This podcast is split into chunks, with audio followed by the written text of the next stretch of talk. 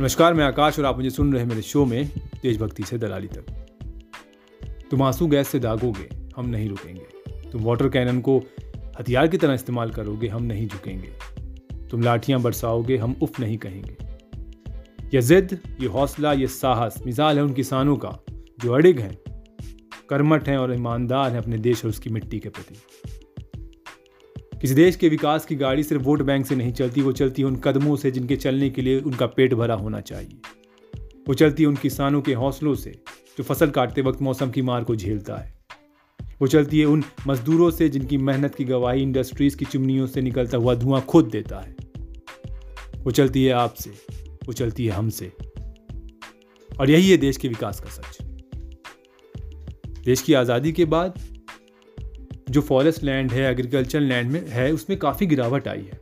और ये कमी है, ये कमी है देन उन नेताओं की और उन कॉरपोरेट के लोगों की जिन्होंने हमें धोखा दिया है। पिछले साठ सालों में सिंचाई का कोई भी इंफ्रास्ट्रक्चर डेवलप नहीं हुआ है। इसका मतलब ये है कि किसानी महँगी होती जाएगी। क्यों?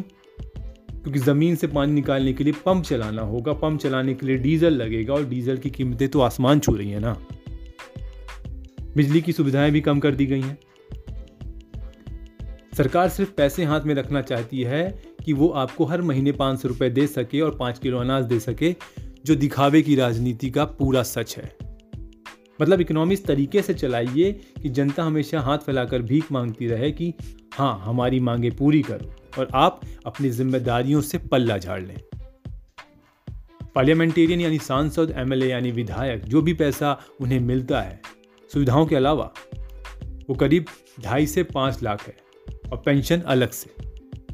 पर अगर मैं किसानों की बात करूँ, उनकी हर महीने की कमाई की बात करूँ तो बिहार का किसान तीन हज़ार पाँच सौ रुपये वेस्ट बंगाल का तीन हज़ार नौ सौ अस्सी रुपये छत्तीसगढ़ में पाँच पाँच हज़ार पाँच सौ रुपये ध्यान, जिन्हें ध्यान का, धान का कटोरा कहा जाता है।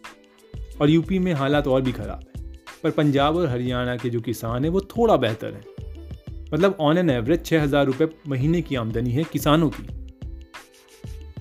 इसके साथ साथ चिंता करने वाली बात यह भी है कि पिछले पंद्रह सालों में दो लाख चौंतीस हज़ार किसानों ने सुसाइड किया है। लगभग दो किसान हर घंटे सुसाइड कर रहा है। और युवाओं को भी इनकी राजनीति ने नहीं छोड़ा है।